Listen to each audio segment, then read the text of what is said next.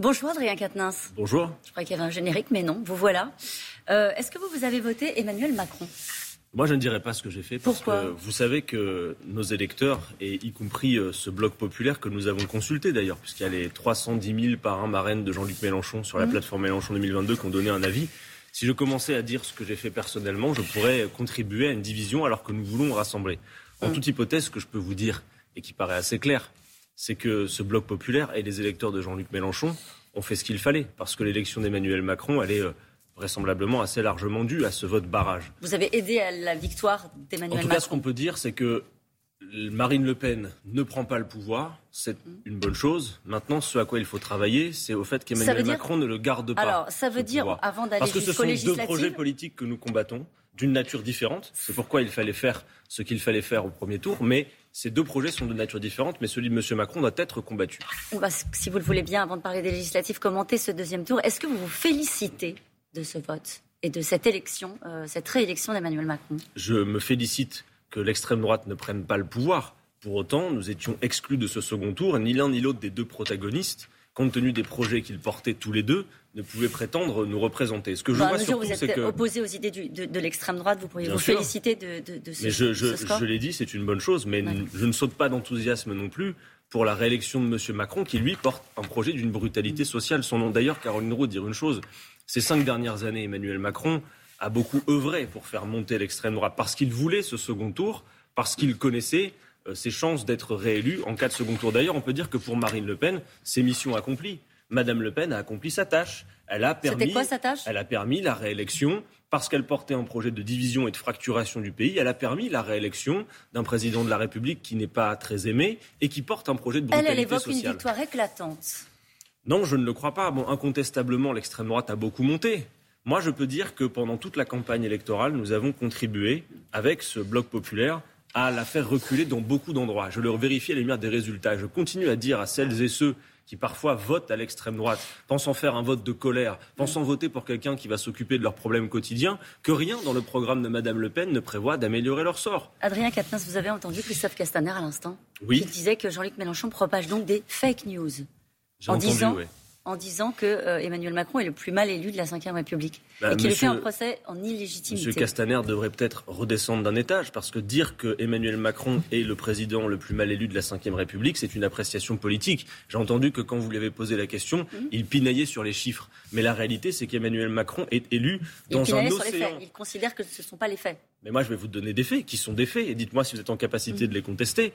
Euh, on sait qu'il y a eu hier un océan d'abstention. Emmanuel Macron est élu avec plus de 28% euh, d'abstention. C'est colossal. Et on sait aussi, ça a été quantifié, ça a été dit sur vos mmh. plateaux, que la moitié des électeurs qui ont voté pour lui hier l'ont fait à la faveur d'un vote barrage de l'extrême droite et non pas par adhésion au projet d'Emmanuel Macron. Donc oui, il est extrêmement mal élu, il est extrêmement faible et c'est pourquoi, si l'on peut se satisfaire du fait que l'extrême droite n'ait pas pris le pouvoir, il faut maintenant travailler à ce qu'Emmanuel Macron ne le garde pas. Est-ce qu'il est votre président? Est-ce qu'il est un président légitime à ah, vos yeux, malgré tout La légitimité, elle sort des urnes, donc évidemment, il est légitime. Pour autant, son élection n'empêche pas le fait que toutes celles et ceux qui n'étaient pas représentés dans ce second tour continuent la bataille. Emmanuel Macron est élu aujourd'hui président de la République, dont acte, mais toutes celles et ceux qui gardent en travers de la gorge le fait que, par exemple, nous soyons passés à 400 000 voix du second tour il y a 15 mmh. jours tout cela doivent savoir que ça n'est pas terminé, en effet, et que ce n'est pas forcément le projet d'Emmanuel Macron qui va gouverner ce pays on va en parler, selon l'issue des élections Il s'est adressé, au fond, un peu à vous hier soir, Emmanuel Macron, lors de son discours. Il a dit ce vote m'oblige. Ce ne sera pas 50 de plus, ce sera 50 de mieux. Euh, en gros, j'ai bien conscience que cette élection est singulière. Euh, qu'est-ce que vous attendez de lui, justement, sur la prise en compte de ce scrutin euh, et, du fait que l'extrême droite soit arrivée avec 41,46% des voix? Vous avez remarqué comme ces mots étaient finalement assez proches de ceux qu'il avait eus cinq ans plus tôt, euh, dans un autre endroit, où il disait aussi Je sais qu'une partie des électeurs significatifs ont voté pour faire barrage. On n'a pas vu qu'il en tienne compte pendant ces cinq années, où il a avancé très brutalement, en fracturant davantage la société et en faisant et en contribuant, je l'ai dit, à la montée de l'extrême droite.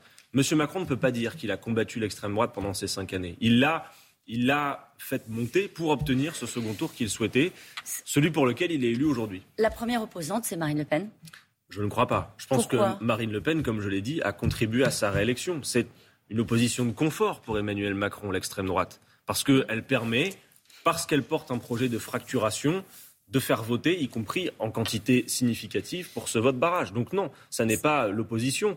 L'opposition, elle se trouve dans ce troisième bloc que nous avons constitué. Vous savez, il faut entendre ça, Caroline Roux. C'est quoi les trois blocs pour les gens qui bah, nous regardent? on, on se trompe de diagnostic si on ne considère pas que le paysage politique après le 10 avril n'est plus le paysage politique d'avant le 10 avril.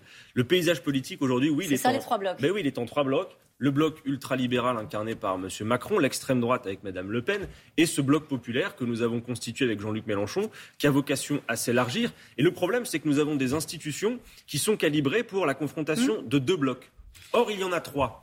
Donc, avez oui. les trois blocs sont quasiment Vous de avez entendu ce qu'a dit à l'instant euh, Christophe Castaner. Il disait les Français sont cohérents. Ils ont voté pour euh, Emmanuel Macron. Ils donneront une majorité d'action euh, à Emmanuel Macron. Je ne le crois pas. Et d'ailleurs, j'ai vu, comme vous peut-être, des sondages absolument incroyables hier, qui montrent que 68% des Français, c'était hier soir sur les Mm. plateaux, 68% des Français souhaitent qu'une majorité de députés soit issue de l'opposition. Ça veut dire en effet qu'Emmanuel Macron ne pourra pas gouverner sur son projet et c'est encore possible. Moi, je veux adresser ce matin un message à toutes celles et ceux qui veulent que leur salaire augmente, qu'on partage les richesses, qu'on s'occupe véritablement, pas simplement dans des mots, de la planification écologique. Je leur dis c'est possible. Et donc, prenez vos dispositions, mobilisez-vous, car plus que jamais peut-être, ces 12 et 19 juin, les élections législatives vont fonctionner comme un troisième tour. Et si nous, nous élargissons ce bloc populaire, Jean-Luc Mélenchon peut gouverner. Il peut être Premier ministre. Et Il l'a après- résumé en disant Élisez-moi Premier ministre. Après le troisième tour des élections législatives, il y aura un quatrième tour social. Il y aura quoi? Parce qu'on a l'impression que ça s'arrêtera jamais. Je pense qu'il ne faudra pas attendre. Vous savez, on a Bon. une date là, par exemple, euh, ce dimanche, c'est le 1er mai. Eh bien, vous savez qu'Emmanuel Macron a l'intention de faire travailler les Français plus longtemps. C'est Mm. injuste, c'est cruel, ça n'est pas nécessaire. J'invite toutes celles et ceux qui le pourront à se mobiliser, à rejoindre les cortèges syndicaux ce dimanche 1er mai. Merci beaucoup, Adrien Merci à vous. Caroline Roux. Merci beaucoup.